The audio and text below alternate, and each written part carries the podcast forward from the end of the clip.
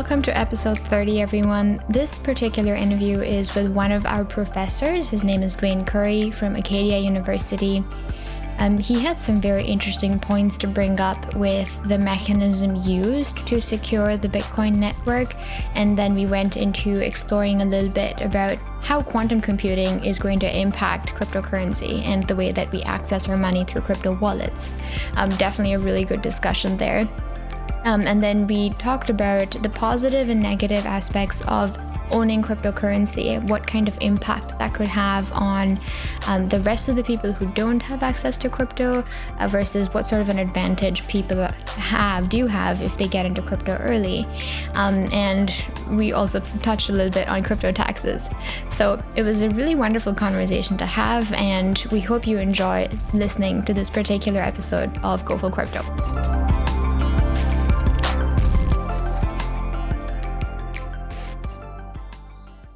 The thoughts and opinions expressed by Keegan Francis, Mrugakshi Palway, and the guests interviewed on the Go Full Crypto podcast are solely their own. The content discussed are intended to be for informational purposes only. Welcome to episode 30, everyone. Today we are going to be interviewing Dwayne Curry, and it is yet another of our series of simple questions smart people ask. Now, Keegan and I both know Dwayne from Acadia University his role at Acadia is quite complex because he essentially can do everything. uh, I would categorize Duane as a polymath of sorts uh, in that um, aspect, but he's also a very good friend of mine, and he he also has taught me some of my computer science courses. So uh, I will let Duane introduce himself and show off uh, everything that he is awesome at, and then we can continue with this episode. Thanks, Maruga. Um, so I'm Dwayne Curry, and I've worked at Acadia University for ages. Uh, it seems now. the The main thing that I do is I, I do um, institutional research, so data reporting, statistics, other sorts of uh, research projects that we do internally. And I've also taught courses in computer science for, I guess, about 20 years. Um, so usually one or two courses a year. Um, so you know that's that's what I've been doing for work. Um, as far as as far as other things, you know, economics is one of my sort of side hobbies of study, and and so that's kind of how we get into conversations about Bitcoin and so forth. But yeah, and so even in computer science, though, the course that you taught me, one of the courses actually, was on security. So you have a very good idea of the technical aspects of the technology used to encrypt Bitcoin and other cryptocurrencies. Can you give us a little bit of a background on how you got to be that security expert? Well, I mean, at, at one point in time, uh, I did work for our computing services department. And so one of the things that was in my area of responsibility for a while was actually com- computer security. And so that got into areas of, you know, network security, cryptography, and some of the applied areas of cryptography. So when I when I saw that security course come up, I looked at that and I went, "Hey, this is actually kind of a you know right in my background." Um, so yeah, that's how I ended up getting connected up with that. Is spent spent a little while uh, doing work around security and and I'll say the applied end of cryptography. So not how RSA works per se, but um, into how you actually might apply that for doing things like single sign-on systems and these sorts of things. So. All right. So RSA. Can you explain RSA to our audience in one sentence? In one sentence. How many conjunctions can I use? so basically, RSA is your pretty standard um, uh, public key encryption where if you have some particular bit of information where you can encrypt it such you can you have to produce a pair of keys so that one you can take that data and encrypt it but you need the other one to be able to decrypt it. So it's um, a trapdoor? It's, yeah, it's yeah. Tra- trapdoor cryptography.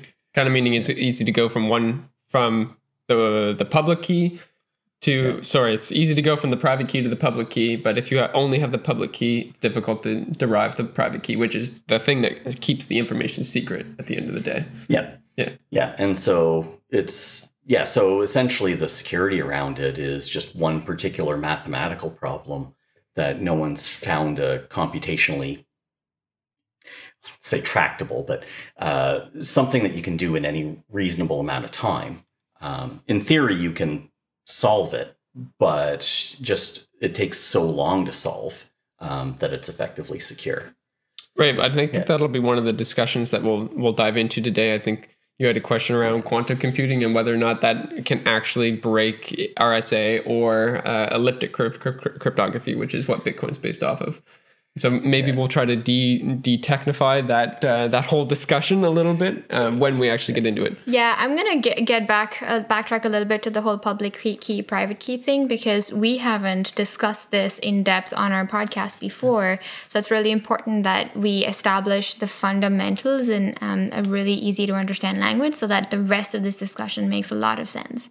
So you talked of a trapdoor function and you gave your um, essentially one sentence answer to what RSA is. And for our audience who um, may not have heard of these terms before, just think of it as one cannot be derived without the other. It's just impossible. It's um, mathematically really impossible to find one without the other. And if you wanted to elaborate on that uh, in any way, you can, both of you.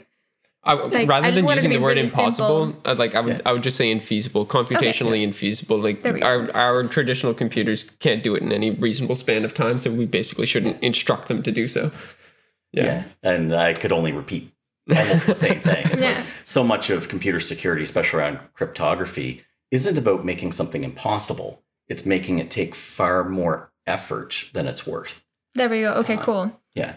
I like that. Okay, so to conceptualize it, impossible is a little, it's untrue. Uh, and here we're going to talk about how having something be broken or broken into in the case of Bitcoin is possible if there was a really, really, really powerful computer capable of computing this particular problem in such a way that uh, you could break the encryption.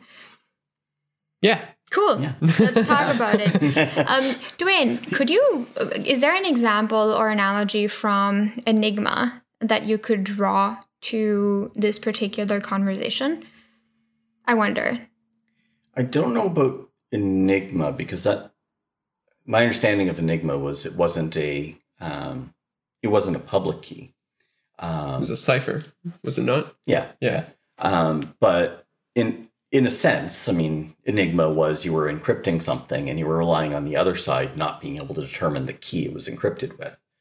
Um, in terms of in terms of public key and, and the th- types of technology that uh, cryptocurrencies are based off of, it's actually trying to say it's actually trying to separate it so that um, you can encrypt something with one, but you can't decrypt it without the other. So um, when we talk about the keys, like a public key and a private key, um, the pub usually what we want to do is we want to tell the world, here is this one key, and we call it our public key. If you're sending me something, encrypt your message with it, and then I'm the only person who has that private key, and so I'm the only person that has the other side key that can decrypt it. And yeah. So in terms of Enigma, really there was just one key and so as soon as they found the Enigma machine, yeah, then they actually had the Enigma machine and the stuff the, the guy had with it. Um, then they were actually able to take it and go, okay, this is how we can uh, solve this. I do want to contextualize a little bit, and just for our listeners that don't know what Enigma was, it was uh, the, the the German uh, messaging protocol that was used throughout uh, throughout World War II uh, to communicate between uh, all the different groups or troops of uh, Russian or not Russian German units all over the world, um, not all over the world, all over Europe. doing a poor job of contextualizing, but uh, the Enigma. It was important to break that that cipher so that the the Allied troops knew what what move was coming next out of the German command and essentially the German command would send these messages out, uh, and and it would be encrypted, and the the German troops would have that private key. They would have the ability, or they would have that cipher, that cipher key that allowed them to decode the message and, and proceed accordingly. And so, uh, like one other like drip of knowledge here is that like cryptography is is kind of a weapon of war. Uh, like the ability to obscure information uh, is uh, is a weapon of war, and that's that's kind of an interesting little factoid or like thing yeah. to put in your mind when now considering we've got money based off of uh, cryptography. Yeah, that's that's actually that's a really interesting way to look at that. Um, yeah, because that was really its what its major application for a long time was coded messages for. Right. You can call it military purposes, like people used old types of ciphers as far back as ancient Greece. Yeah. Right. But it was for coded messages for not necessarily not necessarily military reasons, but you were trying to keep it covert for a reason. At least right? privacy. Yeah. Yeah. Yeah. Yeah. So one thing that you mentioned in that was um, how you want the world to know about your public key, and then the private key is how uh, whatever you do receive, you can actually receive it. Um, to again give another analogy for that, something that we've used in our workshops is your public key is like your address when you want someone to know how to find you if you're inviting them over. Or the best example, if you're ordering something online, you, you have to give them your address. Your public address. Your public address, because how else are they going to send you whatever you have ordered? But in order to receive it, to take it actually inside your house, you still need your private key for lack of a better word which is your personal key into your house. So you are the only person who has access to your private key and your public key is what you give to the world so that they can send you stuff.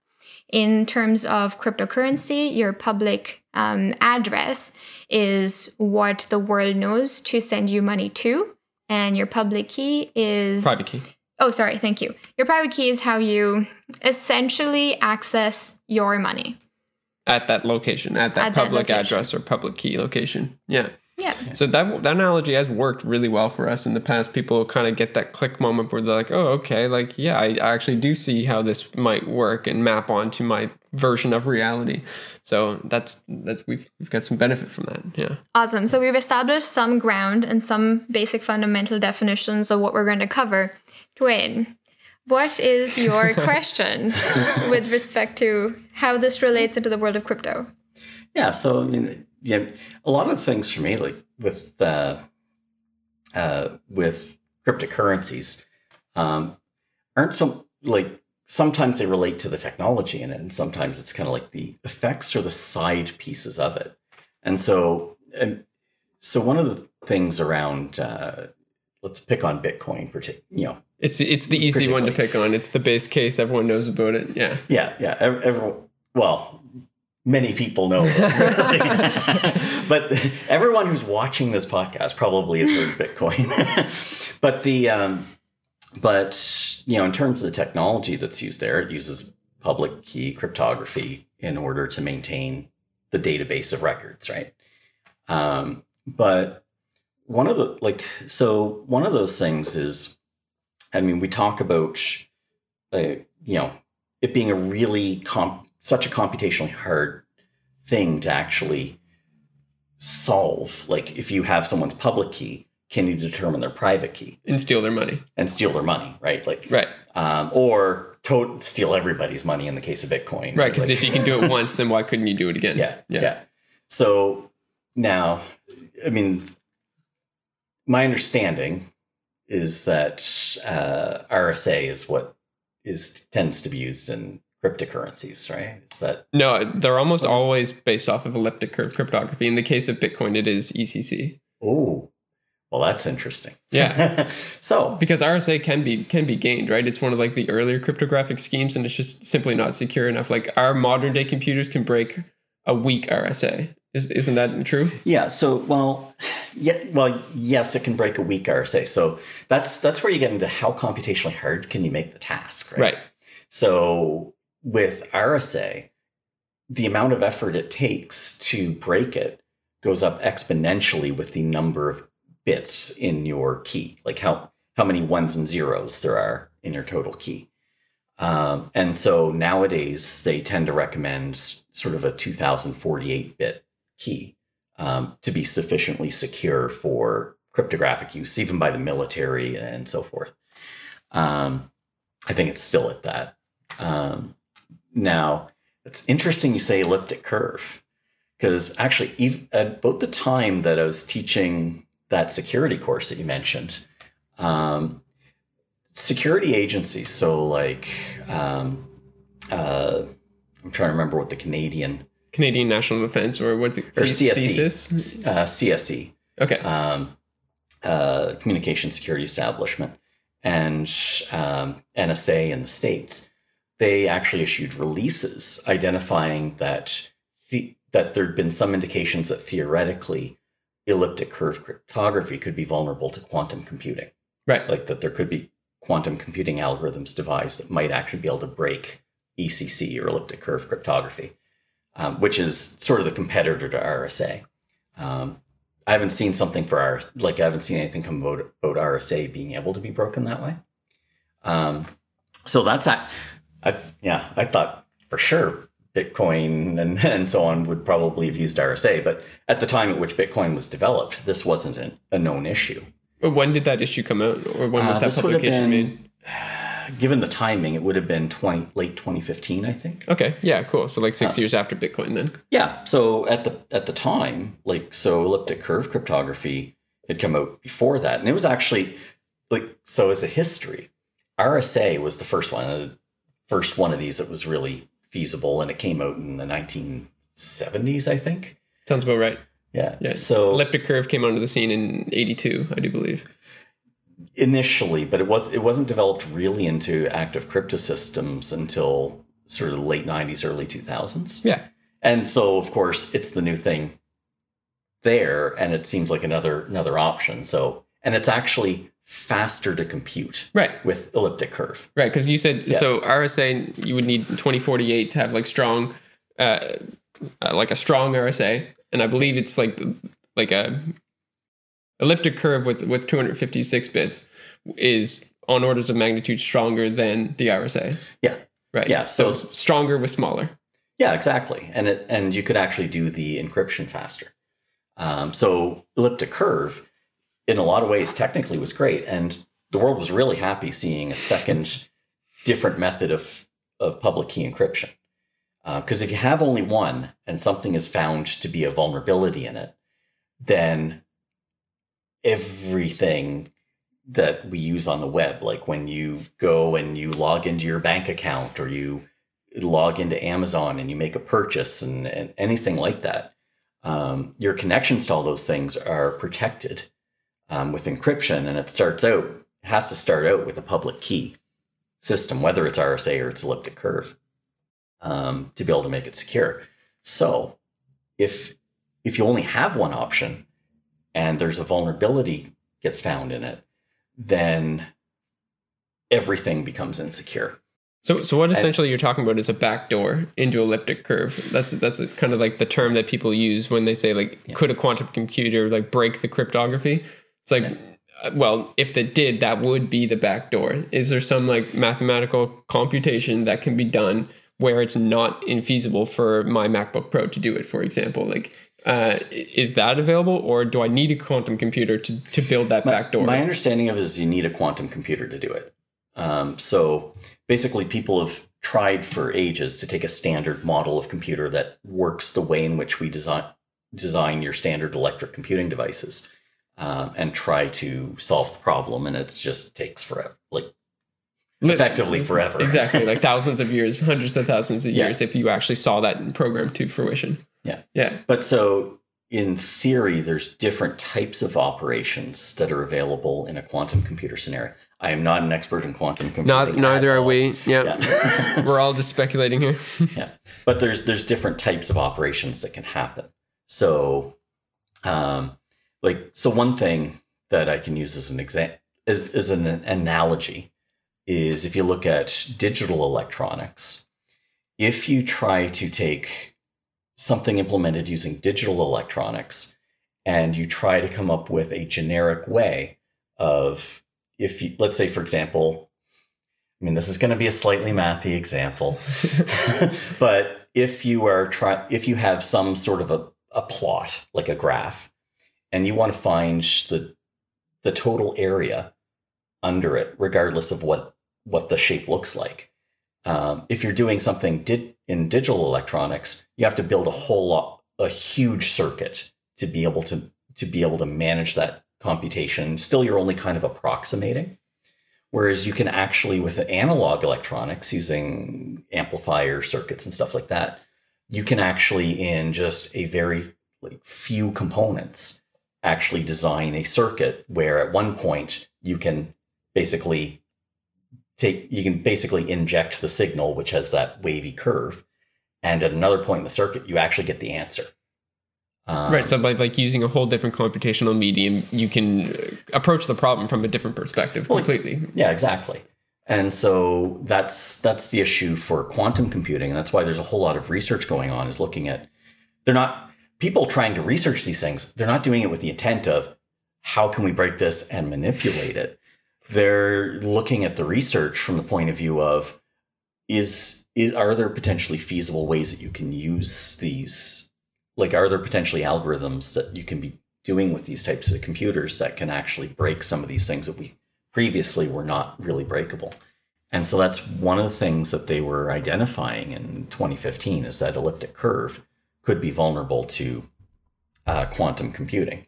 Now in practice quantum quantum computing at least in any practical way is not going to be sitting in you know your in the corner of your office. You're not going to have a quantum computer in the corner of your office because yet, yet it's, it's going to take a while because yeah. like even the unit for like anything you do with it has most for the most part has to be kept near absolute zero like so there's all these temperature requirements and all this kind of stuff that right now you can rent a quantum computer from like the the 12 places on earth that have them it's like yeah I, various ibm resources around the globe and then google basically is the probably yeah. the nsa as well and they've got they're probably yeah. not renting theirs though yeah a couple a couple of governments probably have have such things and so that's where that's where the nervousness around that comes from is if there once there are ones which are sufficiently in existence that you could actually run these algorithms on it then anything which relies on those could be insecure. So right now i don't know if we're right to the point of someone can tie one of these things up to other computing things that can then farm blocks of Bit, Bitcoin records and, and and crack them and re-encode them and all this kind of stuff. Um, so I don't know if it's at that point yet, but it is actually one of those vulnerabilities. And so, I mean, somewhat the que- like the thing that goes through my head is if at some point, like five years, ten years down the road, if if it like some malicious actor, um, you know, some government, probably, um, or things related to, to a government, um, have enough investment in this that they end up being able to solve that. Um, what happens in terms of a cryptocurrency like Bitcoin, right? It are there mechan- are there mechanisms or are there ways to migrate the the blockchain behind Bitcoin into something more secure? Like, are, well, like what would be the ways that a cryptocurrency that already exists would actually um, react to an event like that? Okay, cool. So if I'm to distill the question into like I'm I'm hearing basically two parts of this question um, that are rooted in the same underlying question. Like, can a quantum computer A farm all the blocks, and can a quantum computer B uh, break the encryption that protects my money? Because uh, those are like two different aspects of the Bitcoin network. And uh, I want to start off by saying like the Bitcoin protocol first and fundamentally is a is a social protocol, um, meaning that uh, you've got you've got the blockchain, it's chugging along, and let's just say it forks for whatever reason, and a fork is a, a divergence in what people think is the the right Bitcoin. We saw this in 2017 with Bitcoin Cash, and and that was the first instance of a fork. Now, if if a nefarious actor was to come along and start uh, farming a bunch of blocks with a uh, with a uh, or mining a bunch of blocks with a quantum computer, that would essentially instantiate a fork where the, the social layer of Bitcoin they could choose not to participate in th- that version of the blockchain because at that point there would be two versions. There'd be two distinct blockchains. One that you know, is uh, thousands of blocks beyond uh, the other. And the social group could say, okay, well, that's a nefarious actor doing that. We want to choose to use the version of Bitcoin that doesn't have that going on. Now, I could see that nefarious actor like thinking, okay, well, I'll just continuously attack the one that the social group uh, wants to uh, wants to participate on, and, and I see that as being a bit of an issue.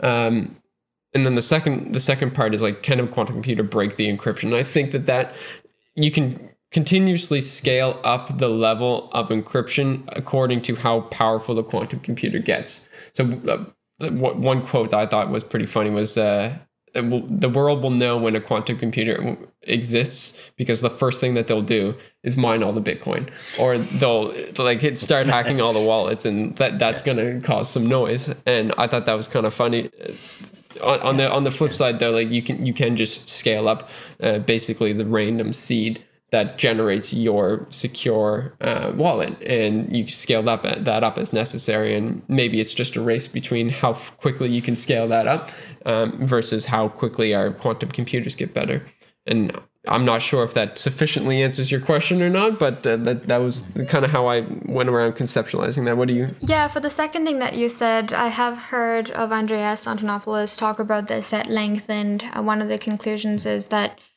uh, well, there are wallets that have not been touched or have been dormant because people have lost their keys to it or they don't, they are not existent anymore on this planet.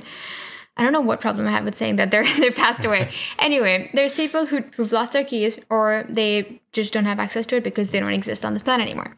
And what quantum computing could potentially do, if, if anybody has access to it, what they could do is um, try to attack the wallets of these dormant uh, attack these dormant wallets because for everybody who still has access to their wallet, the protocol can be changed so that uh, the most recent level of attack does not um, cannot break the encryption for the updated or upgraded version of accessing the Bitcoin blockchain. So yes, can quantum computing break into a wallet? It is possible when this is going to happen, we don't know whose wallet is going to impact most. The ones that uh, probably have dormant. the most. Probably but, have the most Bitcoin. That'd be the first one I would attack. Uh, sure, but it, like, uh, that can all. It doesn't. It doesn't matter though, because if you upgrade um, the wallet software, then you still cannot be attacked. It would the most likely target that I see is the people or the wallets that have been dormant for years, because those would be the public keys or the private keys, sorry, that um, have not been upgraded.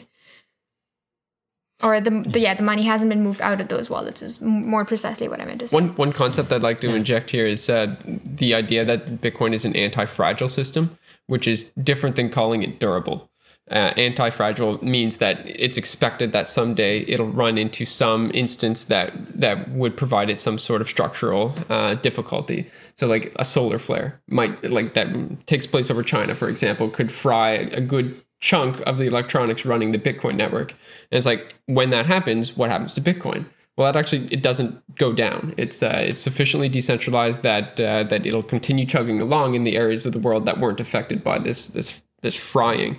And so like that's one example of of it being anti-fragile. The other example would be okay, quantum computing comes out and it turns out yes, it can actually break a lot of the mechanisms that are inherent to Bitcoin. How does the Bitcoin network recover? It's like it's up to the coders at that point to essentially build um, build it in such a way that it, it doesn't. And maybe I don't think it would go on pause necessarily, but uh, uh, it, there are mechanisms to recover from such a thing, like uh, like that kind of a vulnerability. Yeah.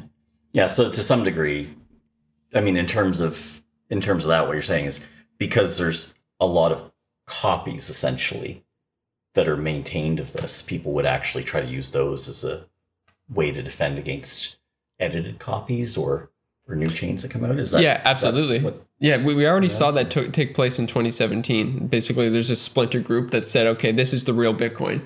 And the social layer, the people actually using the Bitcoin network at the end of the day said, no, we don't recognize that as the real Bitcoin. We're going to continue to use this one over here. And so, even though the, there might be a quantum computer out there farming Bitcoin quantum over here, uh, they can still use Bitcoin Core. Like those two things can exist at the same time. And uh, it's up to the, the social layer uh, to make that decision, essentially which is kind of like cool. one of those yeah. like those nuances That's, of both the entire system like is it a technical layer that is underneath all of this or is it a social layer and we talked about this before the podcast but at the end of the day money's a belief system and so if i don't believe that the the bitcoin quantum over here is real money then there's there's no reason for me to be using that over here i can i can still use yeah. the the original bitcoin software cool so I had a question related to something Ruga brought up. Yeah. Is so, I guess in some regards, I mean, what happened, uh, what was the company a couple years back where Quadriga. Quadriga. Um, but in a smaller scale, like let's say, for example, you know, let, let's say, for example, I have a parent that um, really liked the idea of something like Bitcoin or whether or Ethereum or something like that and they pass away and they, their key their keys aren't available. Like they just like well i generated the key and it's the passcode is in my head you know, yeah. kind of thing. Um, so in a traditional monetary system right because i actually have had this kind of experience happen in a traditional sense right? So a bank account exists and there's $20000 in it. Um, i can basically talk to the bank and prove to them that I'm the executor of whatever will and and whatnot, and then they can basically assign me the money in in, in some form or fashion. Right? There's a pro there's a process for for doing that. Is there a way to do anything of that sort in a Bitcoin sort of or more general cryptocurrency sort of sense? Right? Um, do, do you know? Oh yeah, well, absolutely. We've talked about this before, and it's a funny question. My dad asked me the same question a couple of weeks ago, and I tried to explain it to him, and I, th- I think I'll have to explain it to him again because the concept was so strange. And I said, well, assuming that you have stored your cryptocurrency uh, or stored access to your cryptocurrency from one wallet, you get a backup phrase from that wallet. That backup phrase can be 12 or 24 words. If you make a copy of that backup phrase and you give it to your lawyer and you give it to your child, you give it to whoever, and you say, okay, if I pass away, then this essentially belongs to my my wife or my child or whoever. That's all you have to do. Okay. Yeah, part of Dwayne's question was if you just have that 12 word phrase in your head and you didn't tell anyone about it. And if like let's just be real about the situation, if you die with 12 words in your head and those 12 words is equal to a billion dollars worth of Bitcoin, like that's out of existence at that point in time. Like you, you can't go and recover that. I mean the the billion dollars worth of Bitcoin's still there. It's just no one knows the 12 words that unlocks it. And like that's the real situation of it all. Like you actually have to be really responsible with your key management um, the the two things that I would I would the solutions if someone came to us and said hey like I want to protect my Bitcoin after I'm di- after I die like I want to give it to an inheritor, then uh, we would recommend one of two things. And that's what Muruga just said. Like write down those 12 words, put it in a fireproof safe, keep it with your lawyer, put it with your will safe in the deposit box is a pretty typical exactly scenario yeah. for people. And the other way that I, I would be comfortable with uh, like recommending to someone would be a multi-signature wallet, which just means that that like the, the way to unlock that money depends on not one key, but three keys, where any two of those keys can move the money.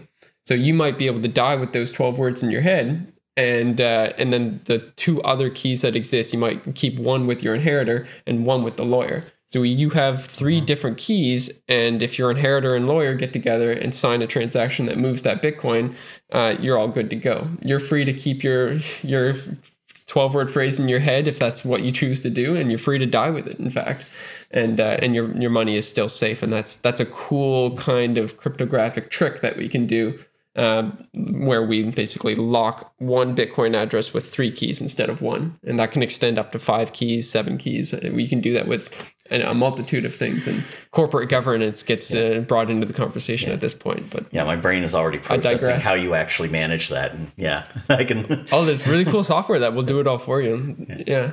yeah. Which is pretty neat.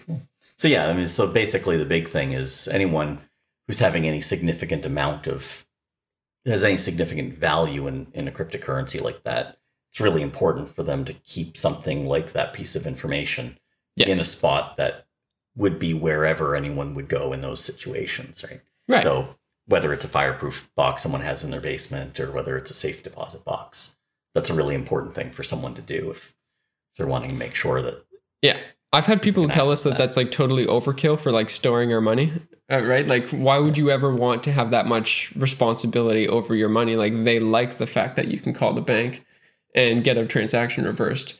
And it's like, yep, that that sounds good. That I mean, that makes sense uh, in one light, and then in like a completely different scenario in a different light, it it does make a lot of sense, a different context. And I read this one article recently. It said, okay, if you put uh, if you put a million dollars worth of gold in a bank in Tokyo in 1905, what's that gold worth now?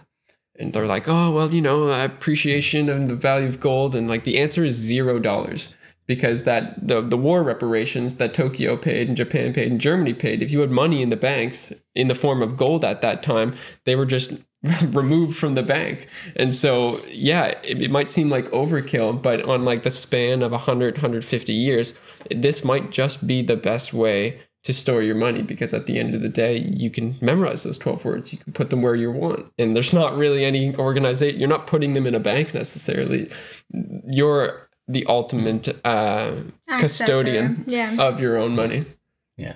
Unless someone breaks the crypto systems involved. exactly. Sure. It's, it's perfectly preserved as opposed to in, in a bank where, in theory, governments can potentially get at it. Yeah. You know, through other means and stuff. Yeah. yeah. That's right. Yeah. So you said that earlier. I remember um, that economics is uh, a hobby for you. And before we started recording this podcast, we were talking about some uh, very multifaceted uh, ways of just talking about economics because it kind of um, trickles down, haha, into many different topics. So let's I, would like to segue this conversation from talking about the technical aspects of cryptocurrencies and attaching them to some um, segment in economics. So, what are some of your curiosities or questions on how that works out?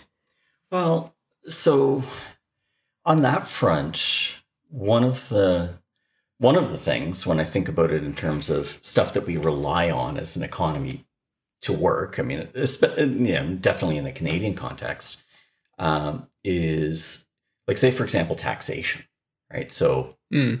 um, so we have all these systems like roads and schools and all this kind of stuff that relies on people paying taxes. And so, in a if a government had like if a government and with banks and so on have um, have some access to flows of data about flows of of money. They can potentially tell if someone is evading taxes and those sorts of things. Um, and so one one mechanism that I can throw on there anyway is is all employers in Canada. Um, for every employee every year, they have to file both to the employee, but also everything you get in a T four um, Which is our like our Canadian income tax statement form that needs to go to the government, by the way. Yeah.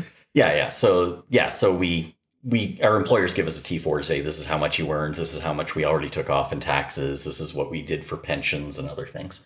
Um, so whenever an employer sends one of those to the employee, they also send a corresponding one to the government. So the government for like regular con like regular year to year employer employees um, the government has information about what they're earning from standard employers, but there's an awful lot, and it's growing. Um, num- number of people aren't in that employment scenario, and so when think about if if the world were to migrate heavily over to cryptocurrencies um, as a means of exchange, how would taxation work in that scenario? Because that might I don't know enough about how the actual, I'll say the social behaviors in terms of that tend to work.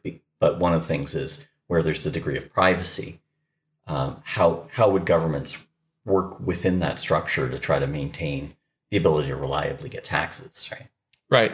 Yeah. So th- yes. there are some softwares that can track the Bitcoin network transactions on the Bitcoin network very effectively.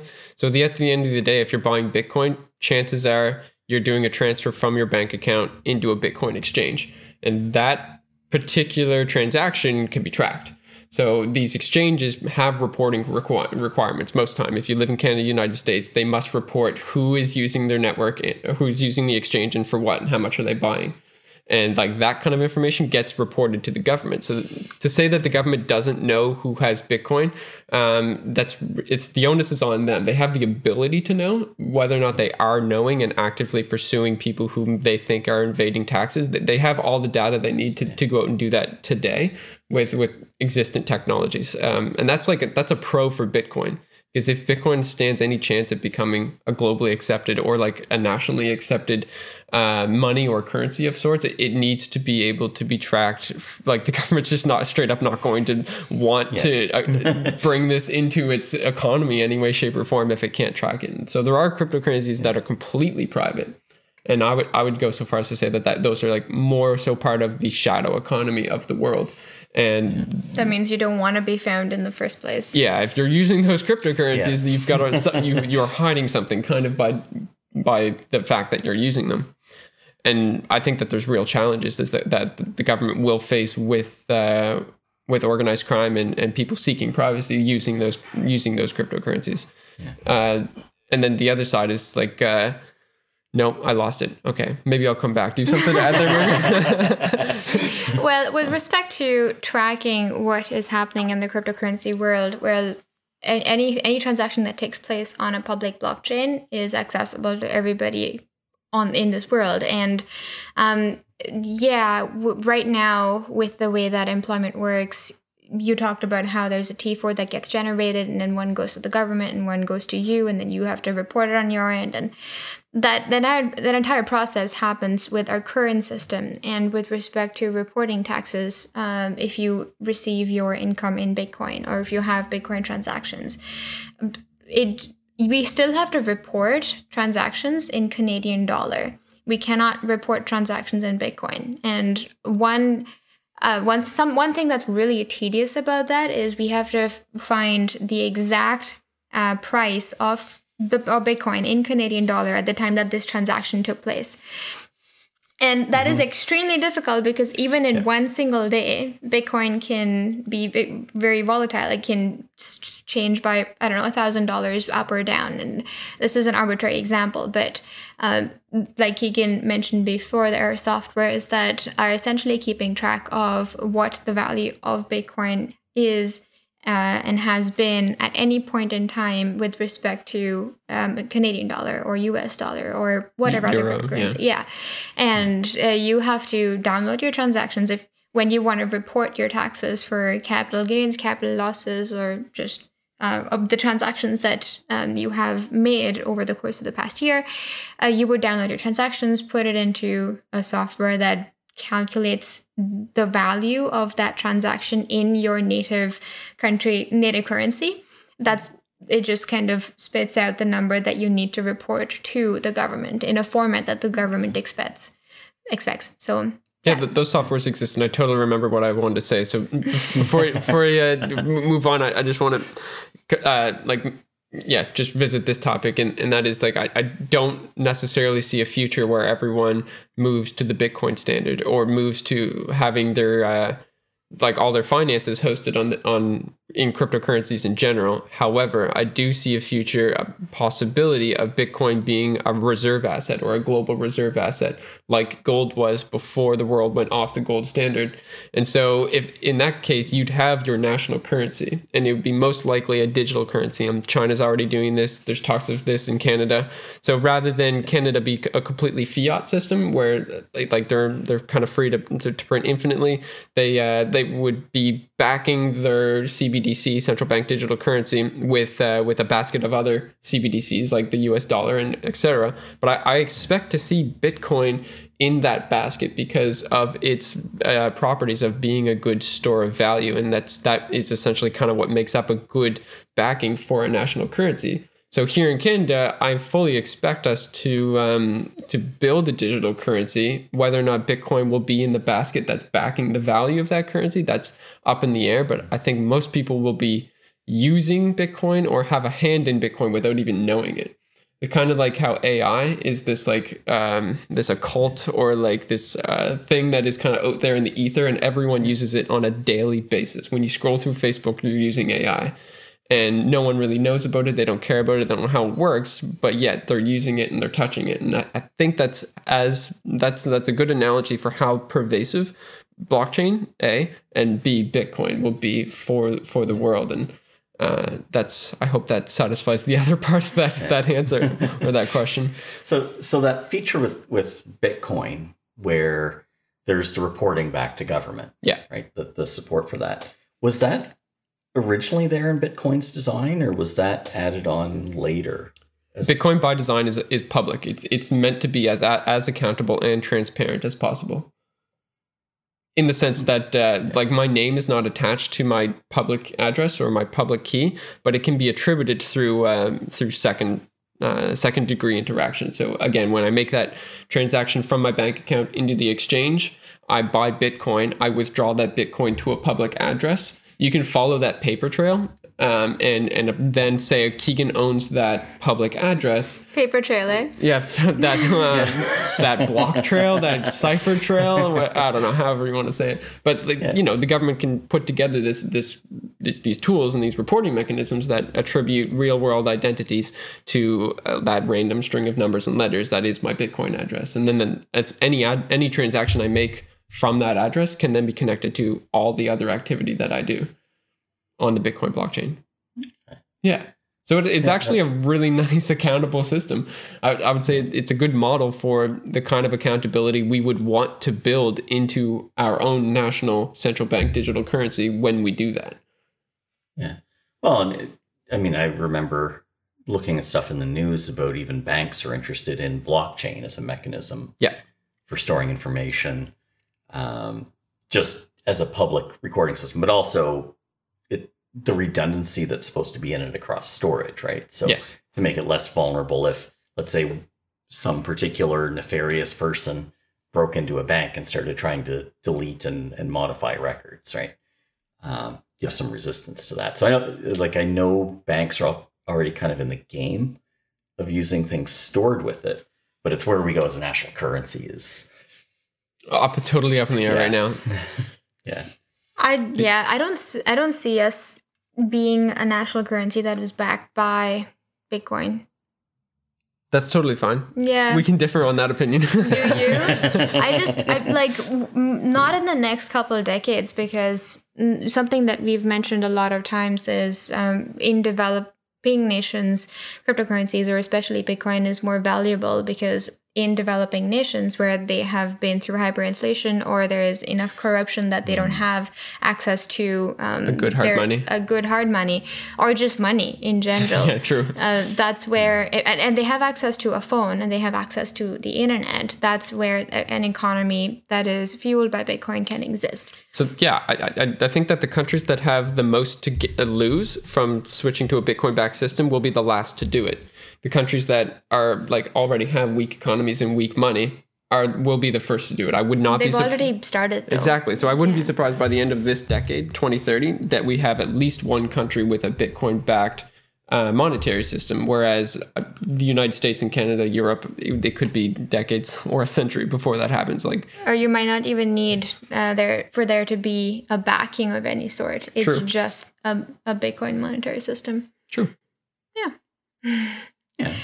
So, with so, respect, yeah, go ahead. With uh, what other questions did you have with well, respect to economics? So, uh, well, so economics. Funny enough, I mean, people talk about economics as is they, they, think about the economy, right? Yeah. Right. Stocks and all this kind of stuff.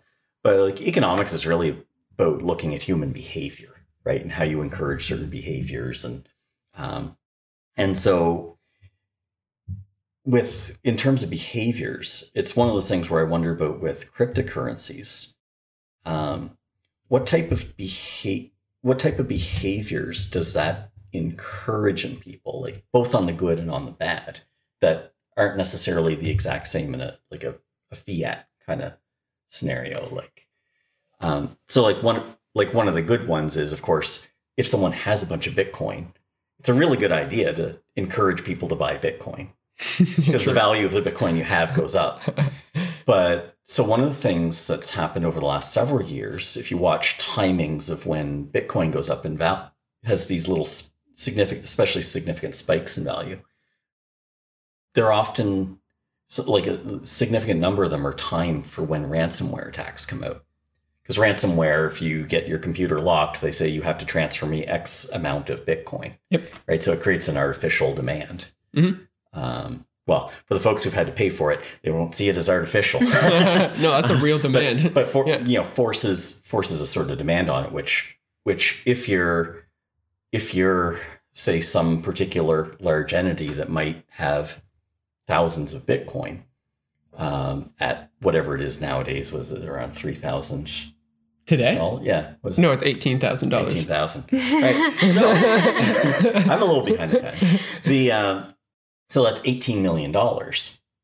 Why not pay someone $50,000 to generate a ransomware attack that might inflate the value of that 18 million up by some amount? Totally. So, so that like there's there's positive behaviors, ne- you know, potentially negative behaviors. Has there been much look at that in the cryptocurrency community as to what it's such a good question. It's so multifaceted. I I, I want to like attack it piece by piece, not attack it in the sense that like I don't. I agree with everything you're saying. By the way, like it is a real problem. Like one of the biggest victims of uh, these ransomware attacks is hospitals because they mm-hmm. are notorious for having um, a lot of data. a lot of data, Patient private data. data that's important that they must like they don't really have a choice. They got to go find Bitcoin at that point in time and like figure out how to unencrypt their data. It's a necessity.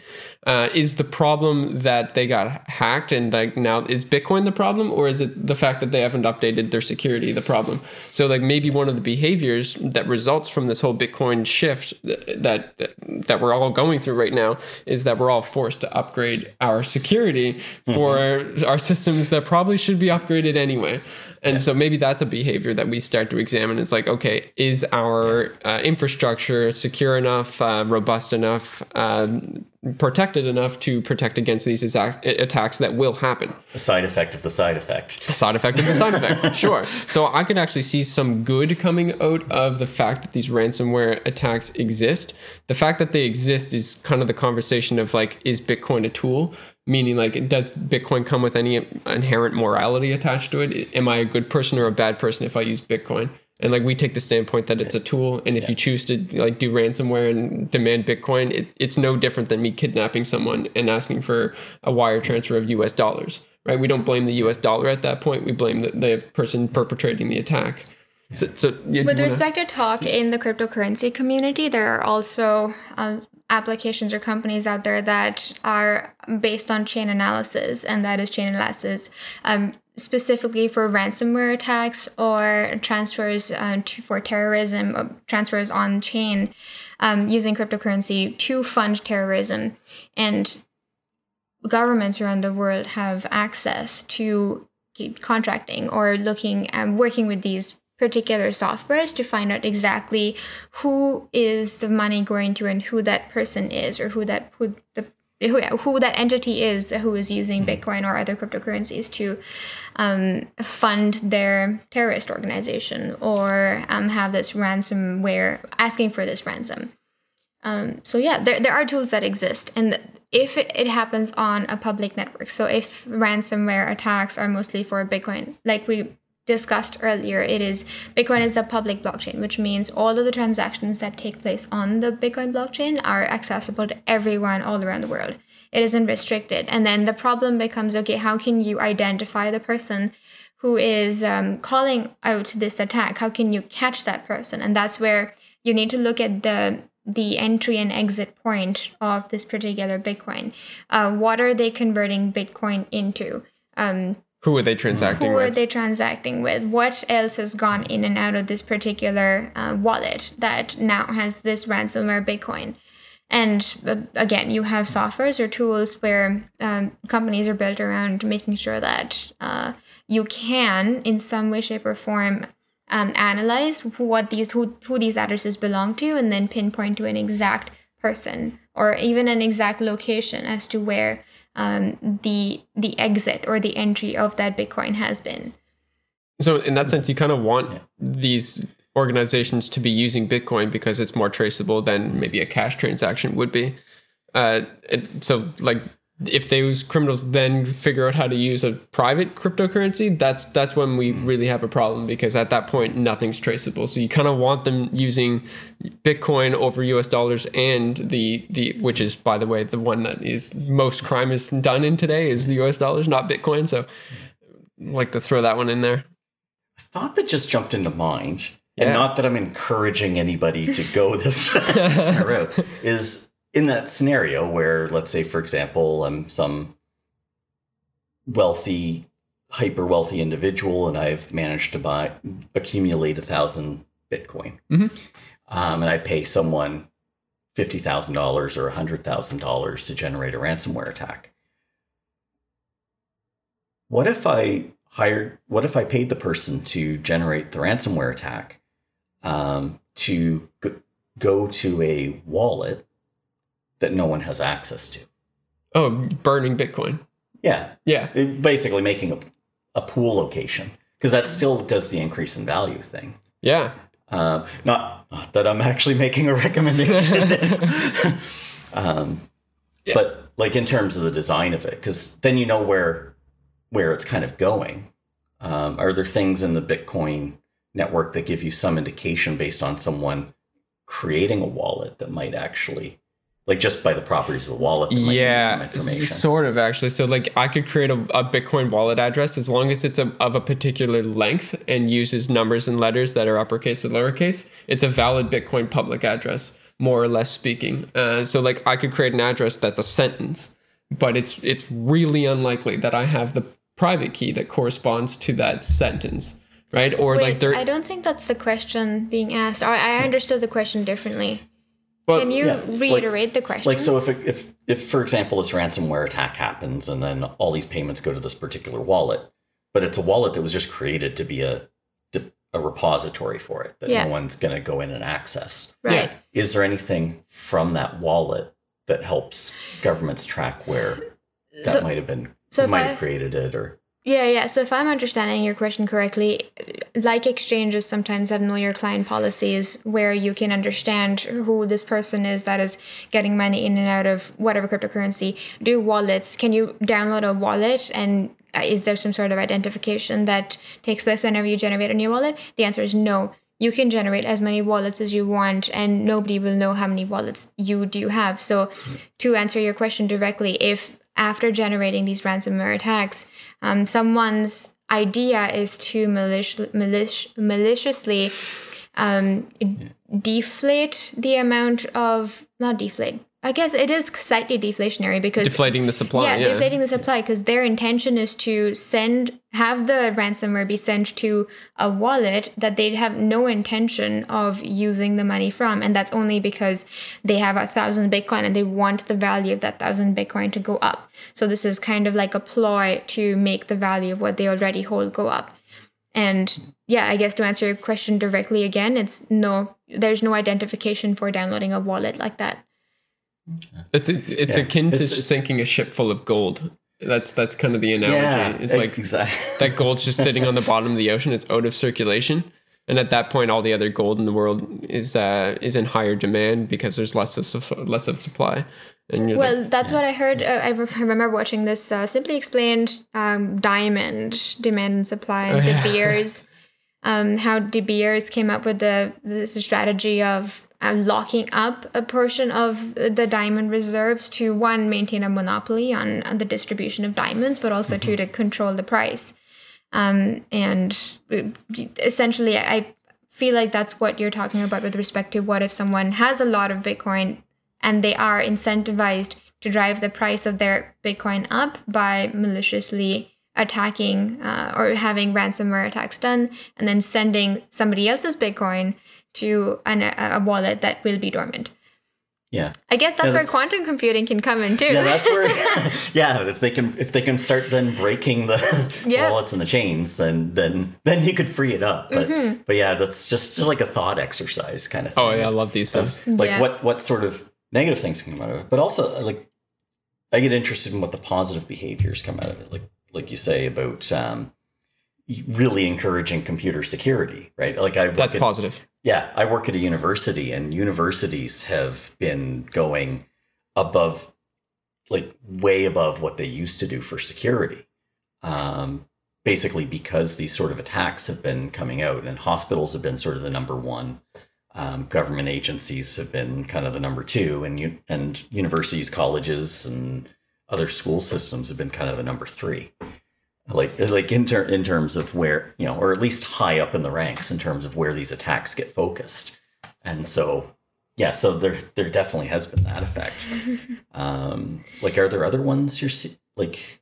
Just re- can we revisit the question just so like it's fresh again? Like essentially asking like what is yeah go ahead.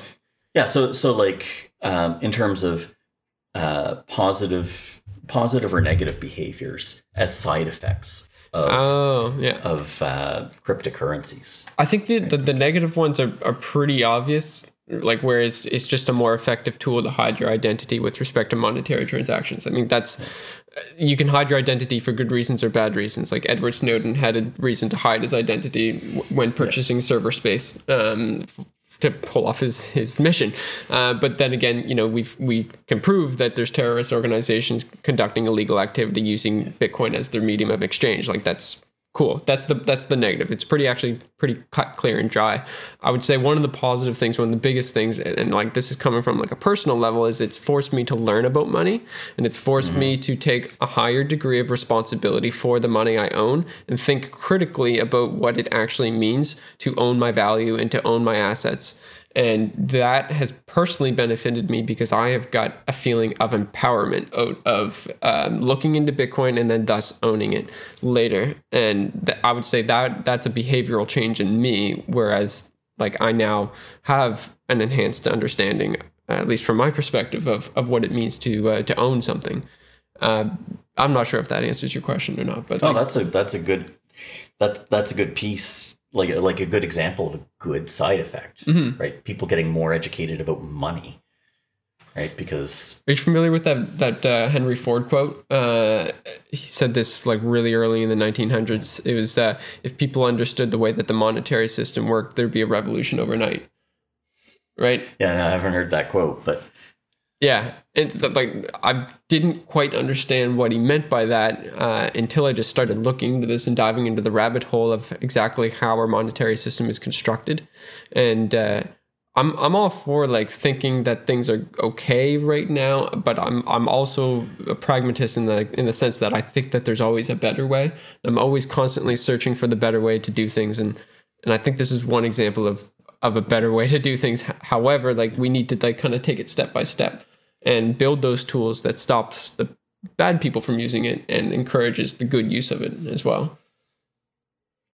It's funny that you say that this is the better way of doing things because let's just say that tomorrow, keeping that quote in mind, where he uh, Henry Ford said that if people realize the value of the monetary system, can you repeat it? If uh, if people realize how the monetary system works, there will be a revolution, revolution overnight. overnight. Yeah. So let's say that in the next week, and this is very uh, futuristic time lapsed um, re- mm-hmm. result. But let's say that um, the, the, people that are in charge of uh, dictating the the amount of money that is in circulation for any particular government realized how um, how they could build a better system, a more transparent system, a system that gave them enough control to still have um, have it, a government, or I guess, and uh, also give enough freedom to the people to feel like they also have power over what happens in a particular um, economy.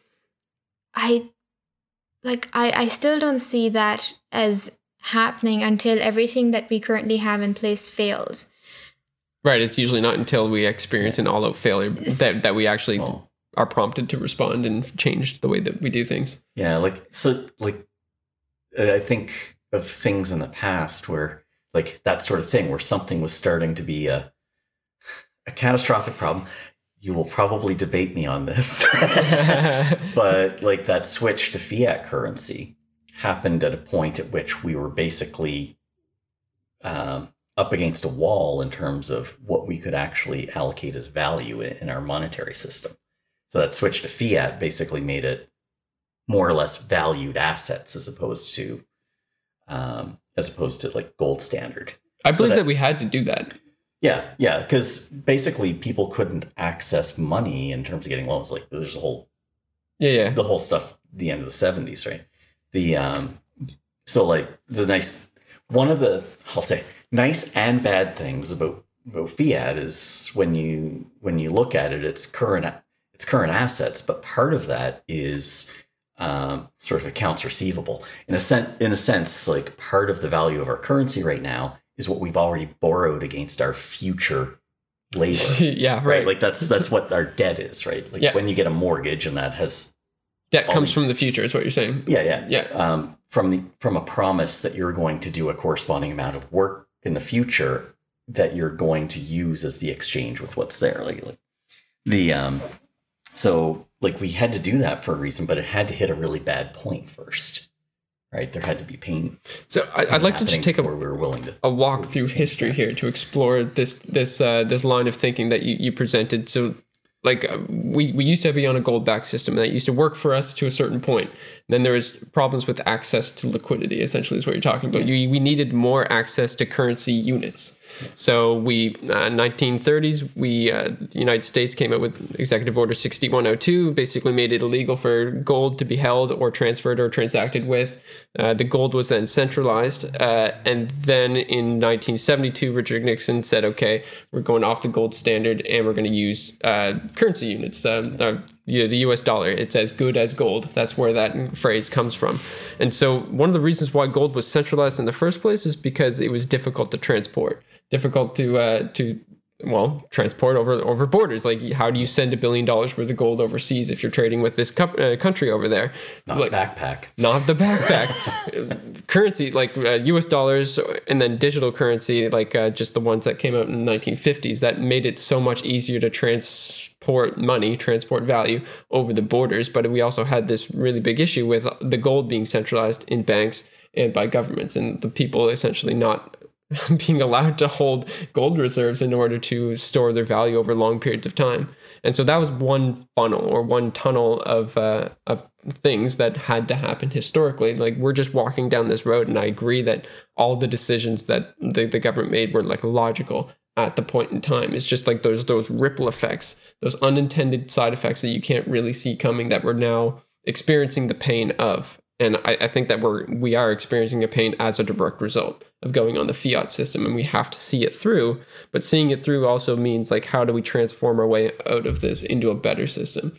It's like a better system would be if we're all able to securely hold, you know, an, a, digital equivalent of gold as individuals, and that's that's kind of what I see Bitcoin represent in the world. Is the ability for us to go back to a gold standard, but uh, in a better way. Does that make sense? Yeah. Maybe. Yeah. uh, gold having gold that weighs zero pounds. yeah, that's a good way to think about it.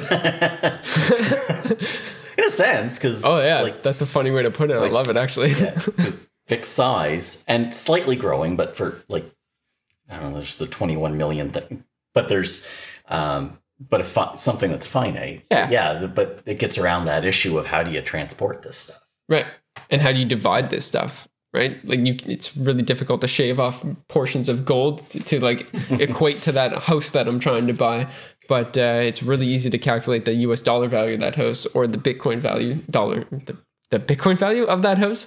Right. It, it just works a lot better if we can divide it and if it doesn't tarnish over time. Like information doesn't degrade. Uh, and that's that's kind of a couple of the reasons why it's like denoted Bitcoin 2.0 or gold 2.0. Yeah. So we've talked about how um, initially we talked about um, ECC, which is elliptic, elliptic, Elliptic? curve cryptography, um, and talked about some encryption principles. And um, from that, we went into talking about quantum computing and how that could potentially break into some wallets that um, are either dormant or belong to people that cannot access it anymore if they don't upgrade to a, a better version of that same wallet. Um, and after that, we started talking more about um, Economics. I can yeah, we we started talking about economics, but morality. I think we touched on morality yeah. there. Behavior. Uh, just behaviors, economics. Just a touch, yeah. but Duane, you raised some really, really good points with respect to people who have access to a lot of Bitcoin to date. Are they incentivized to um, increase in the amount of value of Bitcoin if they um, are incentivized to have ransomware attacks be um, mm, organized and then have them sent to a dormant wallet and keep that dormant so that the price of the existing Bitcoin increases, which is completely possible and you cannot really track that. And that is a really, really good example of something that you shouldn't do, but can be done. Why aren't you glad I'm not an evil person? well, do you have a thousand Bitcoin too? Not yet. An evil rich person. An evil rich person. Yeah. Um, and then we talked about the positive and negative aspects of um, of Bitcoin. Yeah, the one thing that I forgot is we talked about how crypto taxes are possible, and they are possible. There are softwares that exist that can make it possible, and we've done it finally this past year, so we know exactly how to make it happen. It's a little bit tedious, but actually, I, I have been reporting my taxes uh, since 2015. uh, uh, like for as long as I've been in crypto, I don't want you like yeah, we've been doing it this year, no, but not I, the other that's ones. Not what I meant, but okay, good. Thanks for clarifying that for yourself. Yeah, for of course. Anybody from this area who's listening, um, if you did want to audit us, come audit us. it's fine. Um, and yeah, with that, I actually want to ask you, Duane, with respect to economics and crypto, or you know, it doesn't even have to be with respect to this. What is one radical idea that you have for the world that you want to see in your lifetime take place? Oh, that's a big question. um, First thing that comes well, to your mind. Yeah, uh, I mean, fundamentally equality, right? Like so. Oh, can't. Like, Incredible! that's a radical idea. Well, like, but in, ter- in ter- I understand. Yeah. yeah in ter- like as it would relate to currencies and so forth. Yeah. Um, and sort of economic systems based on them. Um, basically, dealing with because we've been seeing growing inequality. Yeah. Right um, but is looking at re-engineering systems to actually improve that equality um, and help make it so that people can realize the lives that they want to have that we actually have the economic capacity to afford we just don't because yeah. because of i'll say design flaws I agree. I was going to say greed, but design flaws. It's so much more diplomatic to call it a design flaw. no, well, no. I mean, there's design flaws that greedy people have taken advantage, advantage of. of. I that but is the, the, probably the most concise way to sum up this entire conversation. Actually, yeah, yeah. I, I love yeah. that design flaws that greedy people have taken advantage of.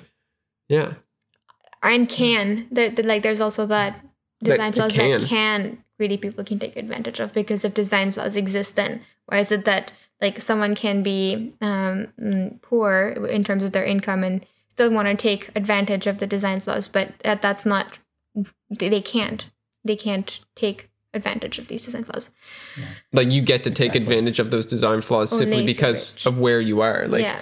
like if you're in a like a position in government for example there's certain design flaws that you can take advantage of that someone else that is not in government can't take advantage of. Yeah. It's a really radical yeah. idea. You've started us to th- think down that train. Yeah. Um, yeah, it's like even like even at a low level, it's like anyone who has sufficient income, either employer already pays part of it or they, they have sufficient income to pay into a pension fund. That is actually that actually gains them value over time that people who don't have enough extra like extra income to pay, relatively extra income to yeah. pay into a pension fund, mm-hmm. um, can't access, right? So there's not the ability to actually extract extra value out of the system because of that. So that like there's things like that that um, that people aren't necessarily being gre- aren't being greedy in the context of a pension fund, yeah. but just even a small difference in sort of economic equality, right? Um, accentuates itself, right? Like even on a small scale. Yeah. Yeah.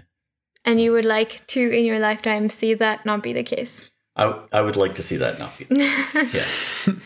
Fantastic.